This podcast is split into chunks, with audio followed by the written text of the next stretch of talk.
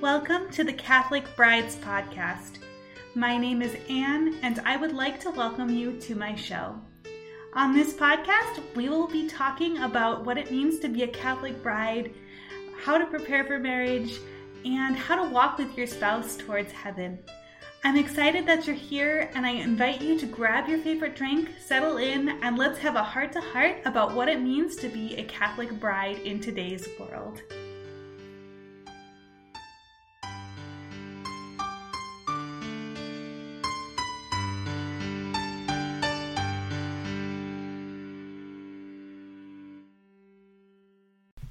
Welcome back to the Catholic Brides podcast. I'm really excited for today's show because today we're going to be talking about one of my favorite topics to talk about, and that is the temperaments. So, we're going to be talking a little bit about what are the temperaments and how we can use them in our relationships with other people, in our relationships with our spouse, and what benefit they have for knowing a little bit more about them. So, I'm really excited to just kind of dive in and talk to you a little bit about this today. So, the temperaments originated back in ancient Greece. They are basically four different categories of people that uh, we have in our world.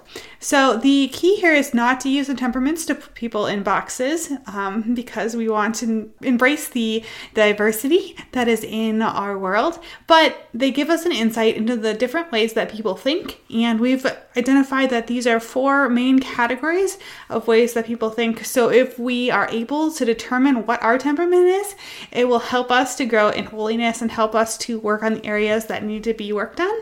But also, if we can identify the temperaments of other people, it is super helpful for that as well to be able to relate to them better, to be able to know a little bit more about how they think, and just to learn a little bit more about the world around us and how we are uniquely different, but how those differences complement each other in such a beautiful, organic way. So, we're just going to kind of dive into them. So, as I mentioned, there are four temperaments. The four temperaments are melancholic, sanguine, phlegmatic, and choleric. Um, so, we're going to just dive into a little bit more about what each of these means, but I want to make a point here to say that not one person is going to be entirely one temperament. So, God gives us beauty and diversity. So, we are generally a blend of all four of these temperaments, but there's usually one that's really predominant in our life, one that is very much who we are, but there's also usually a second one that's kind of a close second to that as well. So some people can be melancholic choleric, some people can be sanguine phlegmatic, um, but there are aspects of all of them. So if you see certain aspects of one specific temperament in within you, but also see other reflections of the other three, that is perfectly normal. Generally, we want to look at what temperament we fall most closely in line with and what temperament is very much the way that we are, but we also want to look at our secondary temperament as well because that will play a big key role into the person that we are. And then, as I mentioned, uh, we can see traces of the other temperaments as well in our life and in the way that we think and look at the world, but they're not going to be as prominent and they're not going to be kind of the main driving thing in your person and what pulls you forward. So we want to make sure that we know our primary and our secondary. Um, at least our primary is helpful. If we know what our secondary is, that's super helpful as well, but not necessarily um, something that you need to absolutely know.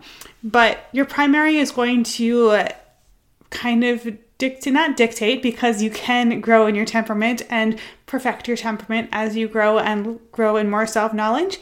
But your primary temperament is going to be who you are naturally and what your natural tendencies are. And learning to know about the temperaments will help you to determine where you can go forward, what things you can specifically work on, what things you might struggle with that you didn't really realize that you struggled with, um, and just kind of the beauty of learning more self knowledge about yourself so that you can grow from it. So I'm going to take a lot of this from the book The Temperament God Gave You um, by Art and Laraine Bennett. Uh, that's a super great book, and especially if you're just getting started in the temperaments, to read this book. It is a very good insight into the different temperaments. It will give you a lot more detail than I can go into in this podcast, um, but it's a great start. I'll link that book in the description below, and you can go ahead and read that. So, also, learning about these temperaments, you can also learn about your spouse as well and things that you might not have picked up on right away, um, but think general like tendencies that your spouse might have or other people in your life might have as well. So, we're going to go through the four basic temperaments just really briefly for you to be able to kind of know what the temperaments are, what some of the tendencies are, so you can start to think about what temperament you might be. And then, obviously, if you want to dive in a little bit deeper on your own, the book, The Temperament That God Gave You, that I just mentioned, is a great resource to be able to dive in even further into this topic because I think it's really fascinating that we can learn so much about a person just by knowing what their temperament is and what their natural tendencies are as well. So, we're going to start with the first one. The first temperament is the melancholic. So, melancholics are introverted. So, introverted people tend typically they are people that will have not an immediate reaction to things. So, melancholics like to brood and like to think about things, and it takes them a little bit longer to process information. So they tend to be quieter and they tend to think more deeply about things before they formulate an opinion. So some of the other temperaments that you will see are a lot more quick and fast reacting. Melancholics are not. They take time to think, they, they take time to process before they formulate an opinion, or if they're hurt, they will definitely think about things a little bit longer and tend to brood over things as well. So if you hurt a melancholic in whatever way, if, if you um, say something to them, they're going to think about it a lot longer than some of the other temperaments will think about it. Um, but along with that, some of the other negatives that I want to just kind of talk about briefly with the melancholic is they tend to worry about things with that deeper thinking about stuff. So they overprocess stuff a lot and they tend to be a little bit more pessimistic. And so, this is something that the melancholic needs to work on and needs to become more self aware about and to continue to uh, build themselves up and continue to uh, grow in their temperament and overcome that negative side of it. So, they tend to be a lot more moody, tend to overthink things, like I said, and be a little bit more obsessive. And sometimes they tend to be a lot more um, not as easygoing, but also very much on time, prompt people. So that's one of the positives of the melancholic is that they like to be on time, but not necessarily because they like to be on time, but because they're worried about what they would people would think about them if they weren't on time. So, if you're a melancholic and if you find yourself brooding over things a little bit more, then it is very easy to fall into that pessimistic trap and realize that we need to work on optimism and we need to work on coming with a balance of overthinking things and realizing that we do take a little bit more time to process, but also thinking that we need to be able to work on our temperament and be able to come to the perfection of our temperament, which is still thinking deeply about things, but being able to not worry about them, um, because that is a very tendency of a melancholic. Some of the really perks of a melancholic, the good sides of the melancholic, if you will, are that melancholics are very loyal people. Um, if you start a relationship or a friendship with a melancholic, they're going to be very, very loyal. Um, obviously, if they get hurt, it'll, it'll hurt them deeper and it will take a lot longer to regain their trust. Um, but in general, they're very loyal people. We like to be very organized. So, melancholics are very, very organized people. They like their spaces organized. They like to um, kind of have more order in their life and more structure in their life in general. And so they are people that will keep order in things and organize things. Um, so they're generally the organizers of the world to be able to keep things in order um, and in harmony in that way. Melancholics tend to be a little bit more cautious about things. So, with their deep thinking about things, they tend to not react as quickly and not make decisions decisions impulsively. So, melancholics are very much cautious and very much thinking through all of the possible situations and scenarios before they make their decision, which can be a very great benefit and a very good um, thing for people to be able to do. Um, so, they kind of bring some of the other temperaments down to earth. Because if when we are talking about the other temperaments you'll see that some of the other temperaments are a little bit more spontaneous but melancholics are very much like to plan like to be organized and like to have a plan in place to be able to implement something before they actually go through with it Melancholics also tend to be the more creative people. So, again, with that deep thinking side of them, they tend to be more creative in the arts. So, more creative writing, more creative painting, or whatever their medium of art might be. Melancholics like to dream big, like to have um, big plans, and also like to think deeply and meditate on things and do things as well with being creative. So, melancholics are also very detailed. So, along with their being creative, they also spend a lot of time in being detailed about different things. And like I said before, going through and making those plans is um, something that they do, and they're very, very detailed in their plans that they that they go through. Um, again, because they are deep thinkers and they think about things a lot. So that is the melancholic temperament, and uh, the opposite of melancholic is the sanguine. So, some people say that they're melancholic sanguine. You can have characteristics of both, but generally, melancholic and sanguine are the absolute opposite. So, generally, your primary, if you're a primary melancholic, you're not going to be a secondary sanguine, and vice versa. So, the sanguine is an extrovert. So, as opposed to the melancholic who is introverted, sanguines are very, very extroverted people. So, when you walk into the room, you can generally tell who the sanguines are, especially if it's a party, um, because they're the life of the party. They're usually the loud ones, the ones that are making people laugh, the ones that are keeping the party going. They are very good social people, very good at making friends.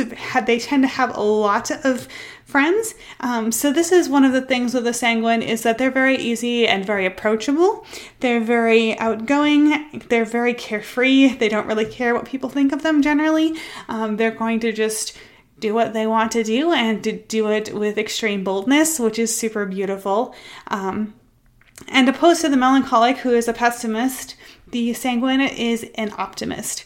So you can kind of see where the opposites are coming here. Um, sanguines tend to have a lot of friends, like I said, but the problem that the sanguines run into with their friendships is generally they'll have a lot of friends, but they won't have very many deep friendships. So it is possible for sanguines to have deep friendships, but they're going to have a lot of close friends instead of a few best friends. Whereas as opposed to the melancholic who has very close friends, a smaller group of people they know, but very close friends and very deep relationships in, within that. So the sanguine is all over the place with all over their friendships um, and they just like to have people that people energize them people excite them they like to please people they like to be the life of the party so with that obviously there's some negative sides to the sanguine as well so, sanguines tend to be more impulsive. So, when an external stimuli comes to a sanguine, they're going to have an immediate reaction and it's going to be an intense one, but they're not going to brood over it like the melancholic. So, the sanguine typically has more of impulsive reactions to things. So, they'll react impulsively a lot of the time. They will also tend to be a little bit louder. Sometimes they're too loud and it, and are overpowering the rest of the people in the room. So it's very important for the sanguine to make sure that they are keeping themselves in check and making sure that everybody is having the same amount of time to be able to talk and making sure that they don't dominate the conversation or the party is very critical to the sanguine. Um, sanguines tend to be a little bit more disorganized. They're kind of all over the place with their emotions and just in general in life, um, a little bit more disorganized and not as ordered as the melancholic might be. Another thing that the sanguine might struggle with um, is being full of themselves. So, sanguines tend to have a little bit more lack of a self control when they, um, not really self control, but they have a little bit of a lack of making sure that they're not putting themselves in the forefront all the time and they're not full of themselves. So, if you're a sanguine, it is very important for you to practice humility and practice letting other people be the spotlight sometimes because generally sanguines can start getting a big head about things and it can be very hard for other people to get into that if the sanguine thinks that everything is about themselves. So, not to say that every sanguine has that problem, along with all of these other things that I'm talking about. Not to say that every temperament is struggling with their specific issues in a very, very big way. You might have already realized that this is a problem for you through self knowledge and might have already started to channel it elsewhere and work on that problem. These are just natural tendencies that these temperaments have, and things that once you're aware of it, you can start to work on it and start to form it into a more full more fully developed temperament and not struggle with it so much, if that makes sense. So that's kind of the sanguine temperament. So, like I said, sanguine and melancholic total opposites of the spectrum. Melancholics are very, very deep thinkers. Sanguines are very more impulsive um, go-getters that are the life of the party. Um, so the introvert, the extrovert, and you can kind of see differences there. Now we're going to move into the next temperament, which is the phlegmatic temperament. So the phlegmatic temperament is one that not a lot of people talk a lot about because I mean, there is things to talk about it, but it's also one of those temperaments that is kind of in the background and is harder to describe and harder to say things about. Um, but obviously, like all of the other temperaments, the phlegmatic has struggles that they have, and the phlegmatic also has the ability to excel in certain areas as well. So, the phlegmatic like the melancholic is an introverted temperament. They have tend to have slower reactions to things. So if somebody says something hurtful to them, they're not going to react to it immediately in the moment. They're going to pro- have to process that first and then react later down the road.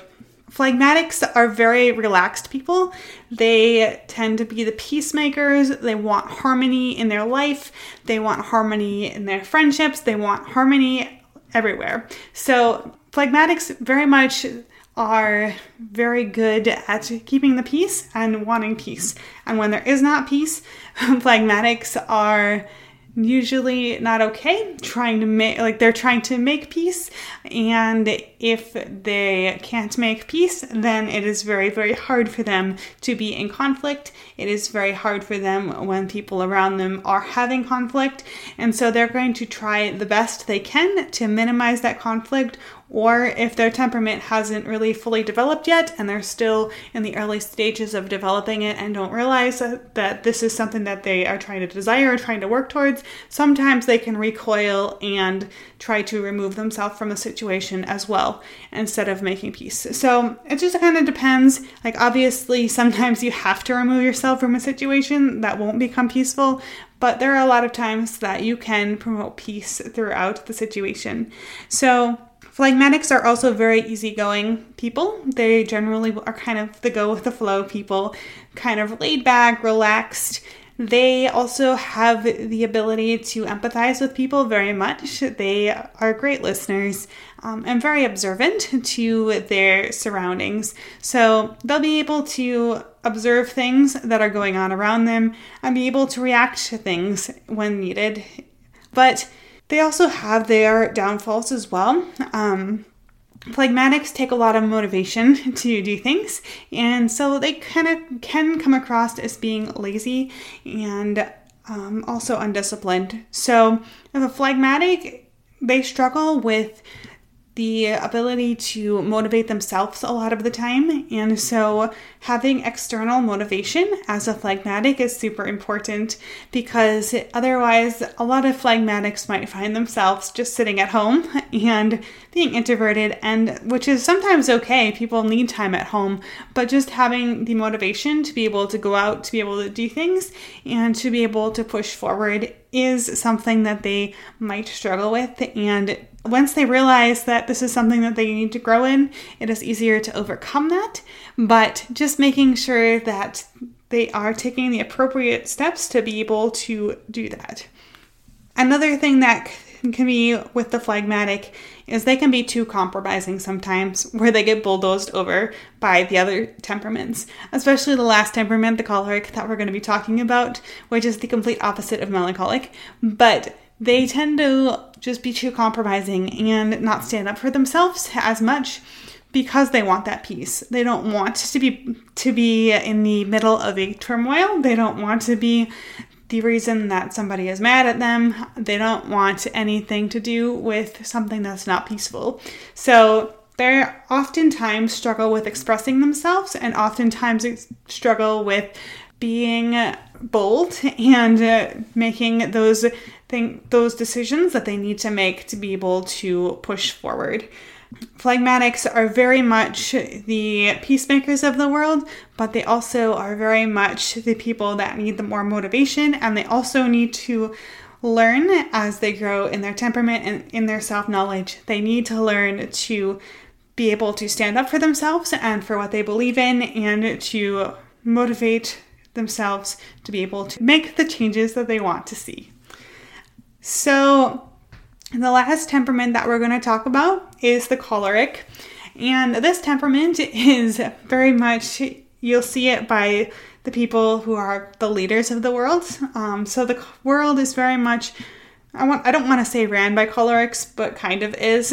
um, cholerics are very extroverted people.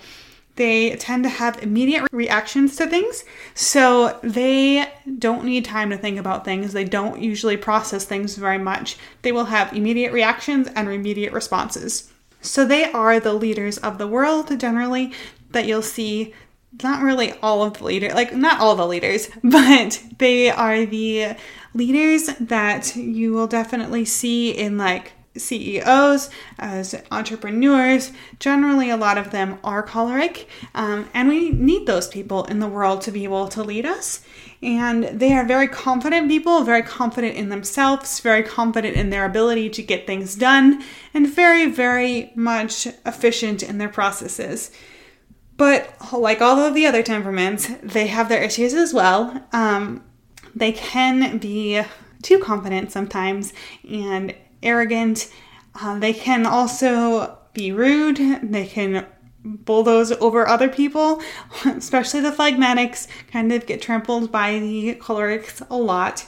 But they typically don't have the natural ability to empathize with other people. It takes them a lot more to develop that skill. Um, they can be rude, they can just overwork themselves. It's very easy for a choleric to keep working and to keep going and not take time for themselves because they have goals they need to achieve and they're going to achieve them. Um, so they also have the inability to relax sometimes because of that natural drive to lead and that natural drive to get things done and achieve their goals. So they're boisterous as well, but not as boisterous as the sanguine, um, but they are more of a natural born leader and are the ones that kind of drive things forward, get things done. Um, they can organize, and sometimes, like like the sanguine, they can be a little little bit more egocentric, and they can be a little bit more harder to work with because they're so driven to do things on their own, and they sometimes think that their own way is the best way. Um, but as they grow in their temperament, they will start to be able to delegate. They will start to be able to rely on other people to be able to do tasks for them as well, and they are able to work very well with other people once they start realizing some of their tendencies and once they realize some of the things they need to work on and take those steps to work on those things as well. And then as they continue on with working on their temperament, they also can motivate the phlegmatic, they can bring order to other people, and are a very, very great, beautiful asset to our world. So, choleric and phlegmatic are exact opposites, um, much like melancholic and sanguine. So, generally, your first and second aren't going to be phlegmatic and choleric. It's usually going to be um, one or the other. So when you're looking looking at your temperaments, you can kind of see more of a melancholic or sanguine t- tendency, and then you can kind of see a phlegmatic or choleric tendency as well. So it's once you're starting to learn a little bit more about the temperaments, you can start to learn a little bit more about self knowledge. And as you dive even deeper into the the temperaments, you can learn about the different virtues that you might struggle with or the different virtues that you might excel in. Learning about the temperaments, especially in relation to your spouse and what their tendencies are, is also super helpful. Because if you dive into this with your spouse and you're kind of aware of which temperaments each of you are, you can then begin to see the virtues that are coming out between you, but also you can know exactly how people are going to react to things and whether or not they're going to think about things a lot more, whether they're going to be more impulsive, and start to really help each other grow in your temperaments as well. Because once you have the awareness of your temperament, you can start to make those changes and make those steps to be able to realize hey, I do this because I'm more of a choleric I tend to lead people, but I tend to bulldoze over them as well. How can I incorporate things into this life and how can I incorporate things into my daily life that help me to see the good in other people and see the good in the contributions that they do for me? Or I tend to be a melancholic, I tend to be a pessimist, and I need help to see the positive light of things. So you can support your spouse in this as well. So when your spouse is, if your spouse is melancholic, you know that they tend to be a little bit more of a pessimist. And so helping them to see the optimism in the situations is very beneficial. Or if your spouse is a sanguine, sometimes their heads are in the clouds and they're bouncing all over with a million different social ideas. And just to kind of ground them and remind them, hey, we can do one social like one social thing and we're going to do that well. So, just to know your spouse's temperament can be super helpful both for yourself but also to help each other grow in virtue and grow in holiness as well. So, the four temperaments are very, very helpful for growing in both virtue for yourself and also for your spouse. And I hope that this is a little overview was uh, helpful for you. And I hope that you'll take the time to get to know your sp- yourself a little bit more, and through these temperaments, that you can also know your spouse a little bit more. Um, so, like I said, if you want more information about this, the temperament God gave you is a very easy read, a very good um, starting point for diving into the temperaments, and it's really good to just kind of enjoy this enjoy the ride and very good for just growing together in holiness and growing together in self knowledge as well. Because self knowledge is hard, but just to make sure that we are practicing it and to make sure that it is helping us to grow is very critical. So, I hope this was helpful for you guys, and I hope that you can spend some time to determine what your temperament is and work with your spouse as well and learn what their temperament is. As always, if you have any questions, you can email me or send me a message on Instagram Ann M. Losinski. Um, and I hope you guys are having a wonderful start to your Lent, and I will see you again in the next episode. God bless you.